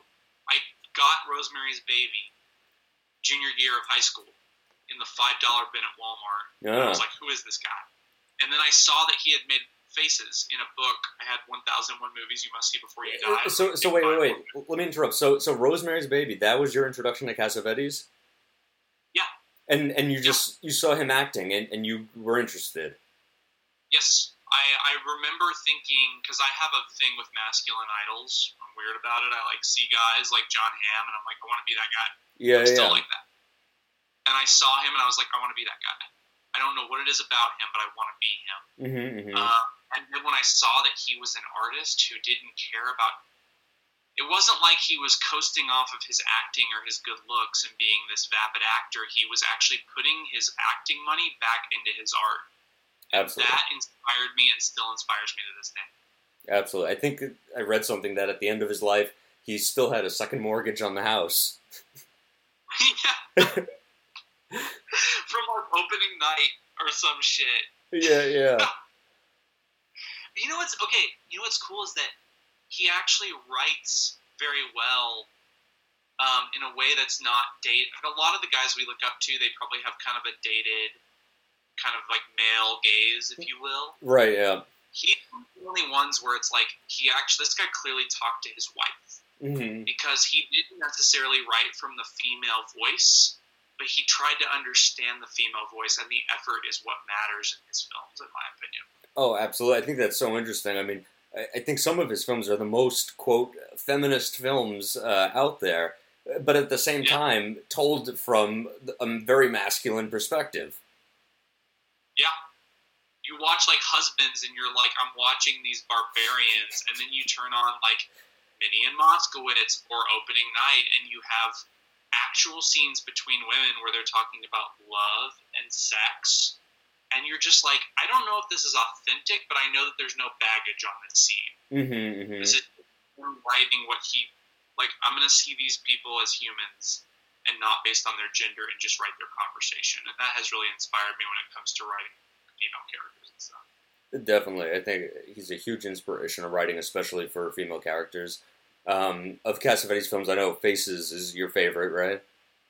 Yeah, I mean, I can't believe it's not. What is your favorite? Husbands, And sometimes it's scary. I mean, Husbands has some genuinely rapey scenes in it, but it's never like he's condoning rape. He, he's always showing you this thing as like this is the monstrosity that is life, and people not communicating because they're insecure. This is another scene I, w- I wanted to talk to you about because a while back I said that I love Husbands or something, and you said, "Oh, I don't know. I, I feel like I hate that film. It's so toxically masculine, toxic masculinity, whatever." And I, I mean, those scenes are like horrific. Um, I don't know. Like, what do you think about them? Um, well, that's a really good question. I think you made me go, oh, maybe I should rewatch Husbands and like see it in a different lens. Um, because I felt that way. I was, and I didn't think again. I didn't think he was condoning it. It was more like this is just painful to watch. Whereas like Faces, um, I think it does a good job of like establishing masculine identity, but constantly checking it Mm-hmm, or checking it, before switching over to the wife storyline, and it's pretty revolutionary the way they bring home Seymour Cassel, and he's like flirting with all the girls, and he kisses, and like you see horny old ladies, and that helps with like the horny old men. Husbands is just horny old men, and you're kind of like, I don't know what to do with this. This is getting crazy. But again, I think it speaks to these flawed characters that he shows and people who are, are not perfect. You you go into it expecting to, to like them. You think, oh, they're funny. They're at this funeral and they're they're drinking like crazy and everything. And then you realize, like, oh no, these people have serious problems. Yeah. Oh my god. Yeah. And Cass, have you ever noticed that Cassavetes is weird about putting himself on camera in his own movies? Like he'll be the star of someone else's movie, but when he's in his own movie, he kind of like he's like kind of like he's not hiding. He's definitely doing an amazing job, but like he's trying to pr- prop up Peter Falk or Ben Gazzara or Gena in opening night. Have you ever noticed that?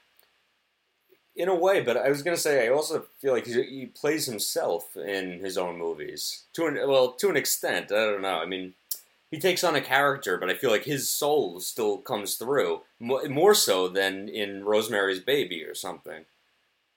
Yeah, but in Rosemary's Baby, he was like trying to tell uh, Polanski how to direct it, which is not right. Like I've always dreamed that one day you would cast me in one of your films or something, and I get to do that and be an actor instead of a director.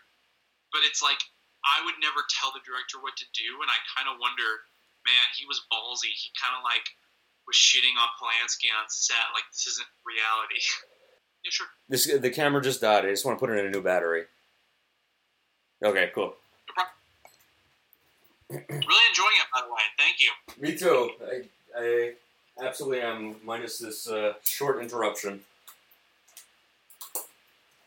You're right. This is like the first time we've gotten to like talk talk and have a conversation instead of just like texting or something. Sometimes also I feel like unless you set up a formal thing, whether it's a shoot or a movie or something, like you don't even get to uh, hang out with people in a real way. You know. I agree. You have like otherwise it's like passing things. You get a quick lunch or something, and that's it. Yeah. Well, I'm not just a fan, Granel. I'm a friend. Same here.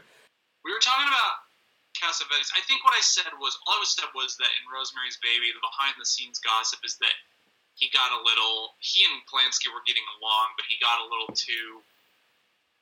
You know, I think Cassavetes treated his approach to filmmaking a little bit like a religion. I think he really hated Hollywood films. Absolutely. So even though Polanski and that movie are amazing because that movie shattered the code and like took us to a new level in American film, um, I think Cassavetes truly he just wanted uh, movies where actors could move freely. Absolutely. Well, I, I don't feel that Rosemary's Baby was so uh, transcendental or something either. I feel, uh, to me, it does seem like kind of a Hollywood thing that Cassavetes is trapped in. It does. That's. I don't necessarily disagree with you, but I do think it has a spark to it. I think it it moves quickly from scene to scene, um, and it's it's got a very interesting way that it tells its narrative. It's like we're in this scene, and then one little interesting beat happens, and then we switch to the next scene. And I think most movies play out way longer. Scenes are Mhm. just longer and more bloated, and it's like Polanski's moving through. And I, I do admire his pacing in that movie. Mm-hmm, mm-hmm.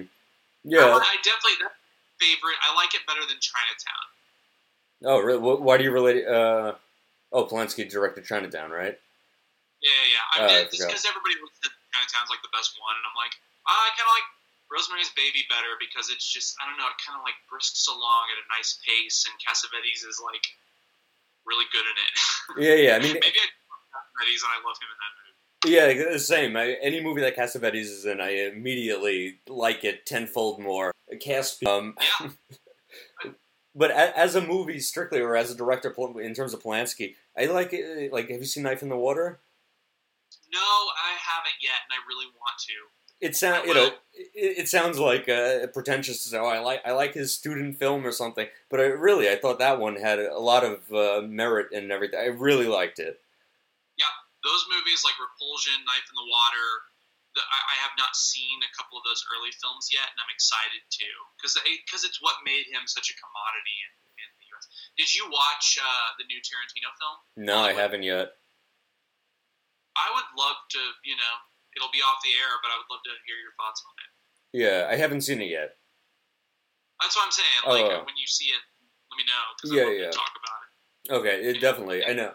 What are your favorite films Uh, slash directors? You asked me that. and I kind of want to know what, what's up with you on that. we hit a lot of them. I mean, Cassavetes is huge. Uh, Kubrick, um, in terms of pure experimental stuff, uh, Stan Brakhage, um, and then uh, like Antonioni, uh, Berg. Yeah. When we, were, when we were talking about muses and like loving a woman, kind of just like loving her, or even a man, whatever, like the beautiful bodies. I always think of Antonioni's first three, the L'Eclisse and L'Avventura and La Notte, and like Monica Vitti is so great in those movies. Two out of three of them.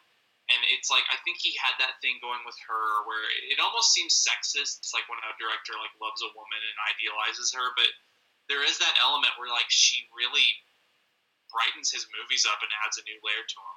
Uh, absolutely, I'm so influenced by all of Antonioni's stuff, especially those first three movies. Um, I mean, even Blow Up. Have you seen Blow Up? It's one of my. It is now one of my favorites. The reason why I think that film is so great is because it says one of my most biggest my biggest value about film and art is that like art is so fashionable that we we like I don't know, it's like our culture claims to be appreciators of the arts, but they're following a trend more than they are the artistry of it. Oh, And absolutely. that character, that um, the photographer guy, the douchebag, he really just wants to make his own stuff, and he's like trying to show his manager his photos, and it's like he's so busy caught up in the bullshit of what he does for a living. Not that it's bullshit entirely. I think there is some artistry and like I love fashion photography personally, so I think that's great. But it's like he's obsessed with this murder that didn't really happen and I always see that as like a metaphor for being like I've got this great project and nobody cares. All they care about is like the status of what I can offer them on a status level. hmm I think blow up for me though was just so raw. It kind of there was so much kind of uh, so many scenes where n- not much was happening or something, and that's what stood out to me. It was like so low key. Um, with the, and then it kind of climaxed with the Yardbirds at the end and Jimmy Page sm- smashing his guitar. Uh, I don't know. I think to me, I just I saw that when I was real young, and it was kind of the first introduction to films like that. And I just thought like, oh wow, you can make something that's extremely low key, and uh, and then you have Jimmy Page at the end. That's true. The the the closing scene with the tennis match is awesome. That's The- a great scene. that is yeah, super cool. Yeah, yeah, one of my favorite film endings ever. that yeah, that's always stood out to me. Absolutely. But that's cool. That's that your influences are great, and I think mine are the cartoony ones. Kenneth Anger, George Kuchar. I also love Cassavetes. I also love all. I mean, I love Robert Altman. I don't know. I always like directors that kind of, and I think one of the reasons why Fireworks um, and Puce Moment is my favorite Anger film, not Fireworks, but I think Fireworks. It's like in a time when no one was doing this, Kenneth Anger was doing like dick jokes and he was putting a piece of shit sign that says gents on the restroom. He was making this lo-fi, comically absurd, like snuff film looking thing, and yet it has such a strong theme and it is clearly a work of art. And I, I wish that more directors embrace their comic side because com- humor is such a huge part of life and not taking yourself too seriously is such a huge part of life. So every time I try to put absurd comedy in my scripts, my producers, um, my friends who produce my stuff, and like my writing group from NYU, they all go like, "What are you doing? This sucks. Write your drama." And I'm like, "But this is my drama. It just happens to have absurd humor in it. Like, you know." Well, you can look at Cassavetes. Anytime you see him in an interview or something, he's laughing. Yeah, You know, he makes some of the most uh, maybe tragic movies you can think of, and yet in any interview, he, he, he can't. It's not, he's cracking up, and you know, he, Yeah. he says, uh, we you know we shoot a little something, and then afterwards we come over, we, we eat something, we, we drink a little something, and we all have a good time. yeah. I saw the one when the French people interviewed him about faces, and I was love like, I love that interview. That is my my favorite. "We kill him, and then we bring him back to life." So you can shoot without shaking.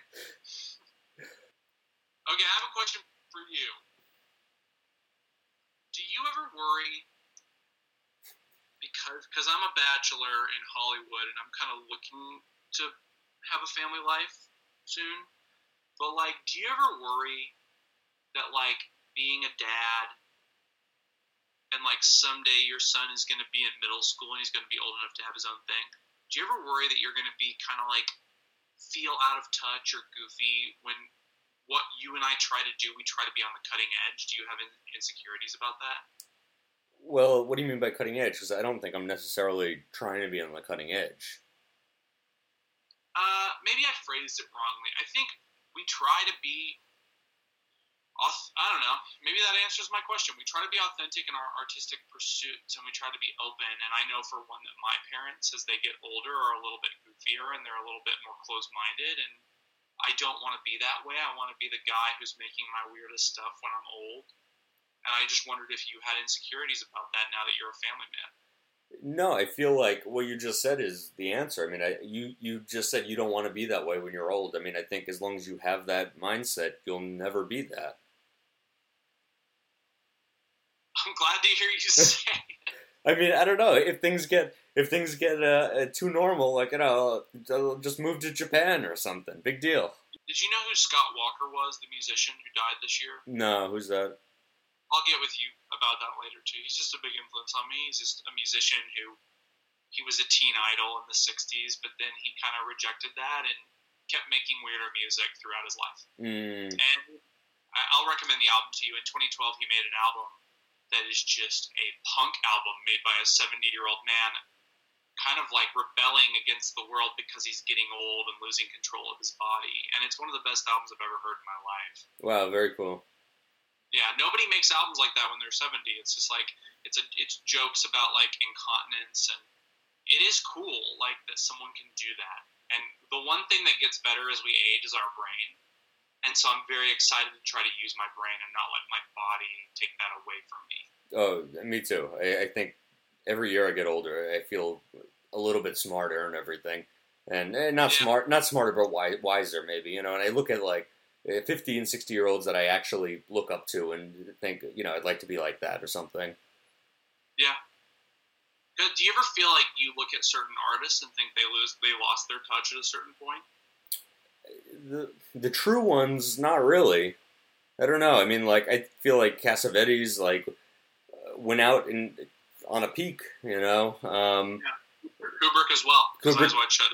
Kubrick as well, absolutely. So no, the ones that like I really love, I, I don't think so. Um, I'm sure you know it happens. I, I think you know people fall off sometimes and everything, but uh, uh, no, I, I think a lot of people like you know have have an ideal and they just keep growing until you know that's it. Yeah. See, this is good. I'm glad we're talking because now it helps me with some of my insecurities. Like It's what? Like you don't have to be, you don't have to become lame because you're older. If you're on top of it, you don't. I don't know. We'll see. Oh, absolutely not. I don't think you have to become lame because you're older. I think the opposite. I think it, it only gets cooler. But surely you acknowledge that a majority of our elderly population is, you know, not doing that. They're not living in the moment. They're not being active. They're they're looking backwards instead of forwards. Yeah, I mean, but- surely you.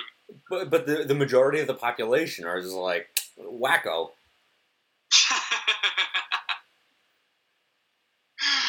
right? That's a good point. Yeah, I agree. I don't disagree. What? Did, okay, so what? Who were your? Was NYU film like a good thing for you? Um, yes and no. I feel like uh, kind of neutral about it. I mean, I think it, it brought me to where I am, which I'm happy with, and I met a lot of good people in NYU. It had a lot of positive aspects. Um, that being said, I don't necessarily think I got like my money's worth or something.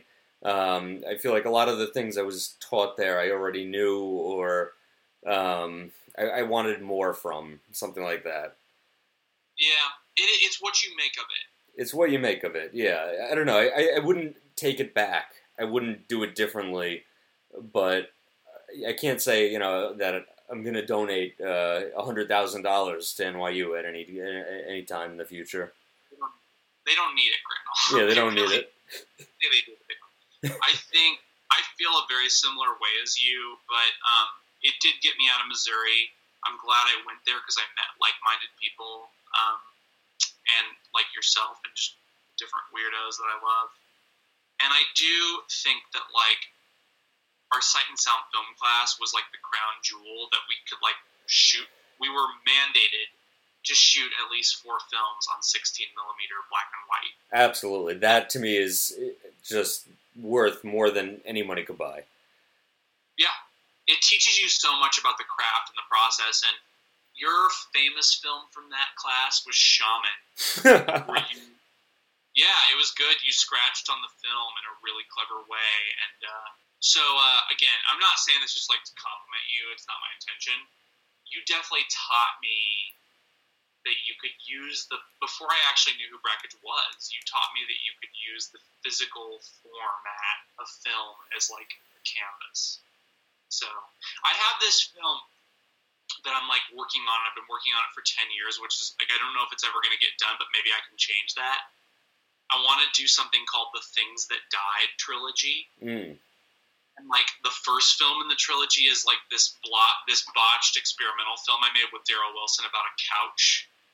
Um, and I think that'll just be like a collage of footage, so sort of in your style in that way. And the second film is just this pure silent movie of me and my girlfriend at the time, who you also knew, at, in Central Park, hmm and it's in color. hmm We're just filming together, and it's beautiful. And I kind of was inspired by you to make that movie. It's like we don't need a soundtrack. We don't. We just need like the raw emotion of us handing the camera to each other and filming each other.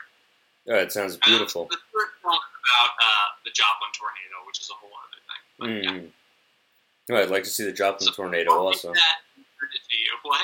I said I'd like to see the Joplin tornado also. That sounds awesome. For sure, for sure. but I love that. I love that like film I made with my ex girlfriend. I'm a little worried that I'll have to ask her permission if I can put it up. You know, because it's like this is involving two people and not just one, and I don't want to be selfish. But it's kind of like Brakhage. It's like I'm just involving the people in my life. Yeah, This yeah. is about my vision. You know. So, Will, I go. love. We had, Lynne Sachs, Granel. We had Lynne Sachs, um, and she was good. Oh, the experimental film teacher. Yeah, I don't. But I mean, I think you missed about ninety percent of those classes. What do you mean? Where where was I? What are you talking did about? You, or did you not? Maybe I'm wrong. Maybe I'm wrong. I You don't- Were, you were amazing, and you did a great film for that class, by the way. It had uh, "In the Flowers" by Animal Collective. Oh yeah, I, I remember that one. Yeah. Yeah. Eh, You were like, were you kind of running in and running out at that time? mm, yeah, I don't know. I didn't. I didn't love her or that class or that film. I can't. I don't know. Yeah. Okay. So I didn't necessarily love her, but she introduced us to so much stuff that I never knew about. Yeah. um, and she brought in a lot of guest speakers, but they weren't like because um, the other guy that taught that class was Amos Poe, but Amos Poe knew Jim Jarmusch and brought Jim Jarmusch in, and it was like a celebrity thing. Lynn scraped. I mean, I don't want to say scrape the bottom of the barrel.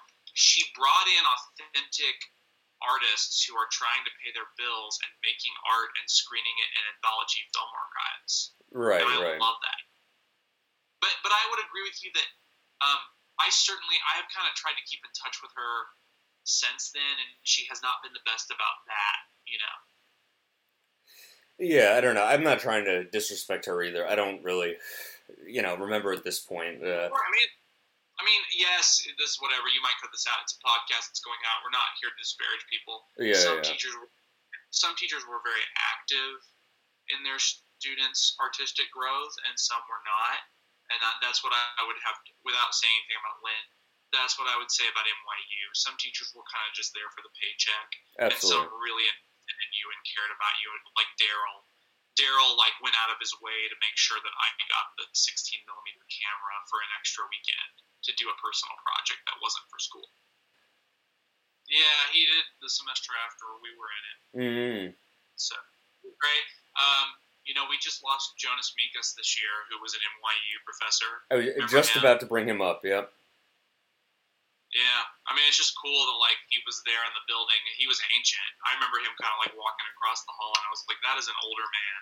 Yeah, you yeah. I'm not gonna bother him, but he. It's cool that he worked there and that we saw him and that we got to be in his presence every day. That guy's a legend. That guy worked with John Lennon and Yoko. He's a he's a big deal from that Fluxus 1960s New York movement. Absolutely. He was in our class.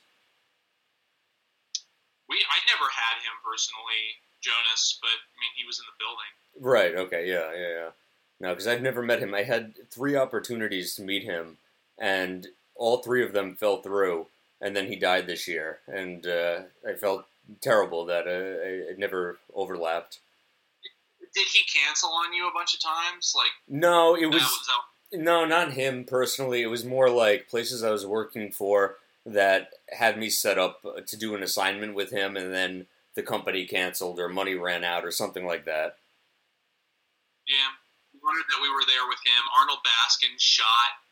Um, we didn't have Arnold Baskin for Sight and Sound, but he shot Kenneth Anger's Kustom Kar Kommandos. Oh wow! And I like, I stumbled into his office very nervously, like I was literally shaking because I was nervous to talk to him, and he was very chill. And I said, "How did you uh, get those like tracking shots?" And he was like, "I used the fucking wheelchair. What do you think?" I found that really funny, and you know, I was lucky to go to that.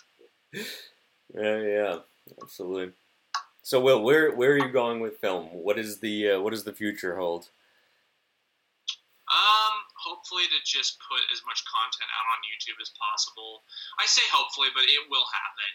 Um, it's just that right now, it kind of has to be comedy. Not that comedy's bad, but it kind of has to be comedy, and I'm finding my voice through my comedy. But I do, I have a couple of movies I really want to make that are my dream to make. Um, I just, I don't know. For me, it's like those movies have to come organically. I can't make them right away right now. I have to just like live in the moment like you do and just make funny things and make weird ideas that I have. Mm-hmm, mm-hmm. How do you see that playing? Wait, say again. I hope that answers the question. Yeah, how, how do you see that playing into your like your practical life and everything? Like, uh, you know, do you feel like you have like time to be a director and make the films you want to make and everything? Um, does it mean taking a you know a, a turn from uh, what you're doing now or what? Well, only I have my day job and then I have my career, and I came out here to like perform comedy and write cartoons. I love animation. Um, we haven't talked much about this, but it goes back to my childhood.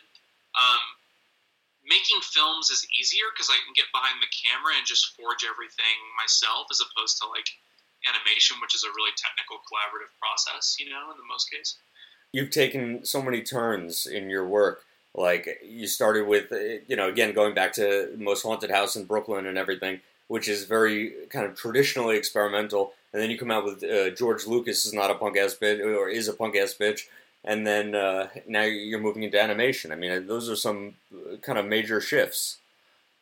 Yeah, I mean, you're right about that on a practical standpoint, but I am getting back in touch with who I really am. Gotcha. Yeah, You know yeah, what yeah. This it is. I appreciate it, and I appreciate how you read my work. It means a lot to me, obviously, but like. This is all who I really am. The only thing that keeps me from being like the fully fledged animator is that I'm not a very good draw. I don't draw very well, but I do voices and I sing and all that. So I don't know. Um, I love animation. I always have, like going back to Fantasia. But I also love live action. I love live action too. So I'm just I'm trying to be always a filmmaker and always a storyteller, no matter what medium I work in. Do you have any long-term projections here, or you think you're taking it day by day, sort of? Oh boy, I don't know. The cartoon needs help. I need people. Like I just actually today, I asked an artist to join this amazing person I met at Fox, who's a who's an illustrator. And I asked her if she would look at my designs and draw some of my stuff because she's so good at that. Mm-hmm. So it's weird because I've had to cede some autonomy. When I do the live action stuff, I can be a little dictator and I can do whatever I want, tell everybody what to do. So it, it's weird because I don't know if that answers your question, but like the animation kind of relies on other people, but making live action videos, that's that's something I can definitely do no matter what, and that I'm excited to do and see where that goes. Very cool. Very cool. How about I mean, how about you? No, I don't know. I mean, I I'm have okay. I, I have short term and long term projects that I'm working on. You know, I don't know, short things like the loop videos and all that kind of stuff that I try to put out on a daily basis, and then longer form things. And uh, one goal is I would love to get back into shooting actual film. Yeah, that's money. Yeah, it's money, it's time, it's a lot of things. Uh, but you know, it's something that I, I want to kind of sink into and make it happen. You will, you will, and like you're you're one of those. If I can encourage you here, you're one of those directors that um, you're gonna know how to use film. Are you looking to do maybe 16 millimeter, or does it not matter? 16 millimeter, definitely. It's a beautiful. I love 16 millimeter. It's beautiful. Yeah, it's, I it's do the too. indie. Yeah, yeah, yeah. Yeah, it's but it's hard. It's hard to map out where you're gonna go. I mean, I I just think it's hard. Like, I'm not gonna give up. I'll say that much. Like, wh- whatever happens with the industry, I'm not gonna give up as an artist. I'm always gonna try to pursue my artistry because it's the most important thing in the world to me. And it's not worth it to be a human if you can't express yourself the way that you were born to do. You know, I think these are like the big questions also that most people don't ask themselves. Or, you know, you said 98% of the population gets uh, loopy by the time they're 50 or whatever. I think, like, uh, you know, the, these ideas of, you know, express yourself, uh, uh, freedom, things like that. Uh, really, I mean, at any given moment, you have that ability to be a completely free person, to express yourself the way you want to. And if you bolster those thoughts, you're, you're going to come out with some incredible stuff, you know, rather than saying, well, I can't do that. Yeah, that's so true. Um, uh, quick question: Do you write a lot, screenplay wise? Not screenplay wise, but I, I do write a lot. Yeah, yeah, yeah, sweet. I think that's I, that's probably our biggest difference uh, as people. I'm I'm a big fan of writing the screenplay. That's a big thing for me, Mm. and uh, you really are. I mean, so it's weird because you have a lot of video output. I do have a lot of scripts, but nobody really reads scripts. They watch videos, so Mm. I'm kind of like, okay, how can I like turn this into making videos? Mm, It's very interesting, though. I mean, like a screenplay, also, if you have something that you've created like that, I mean, uh, maybe after your death, even, it could be something that is uh, turned into a movie. Yeah, Emily Dickinson was uh, pretty dead when we discovered her poems. Right, right, exactly.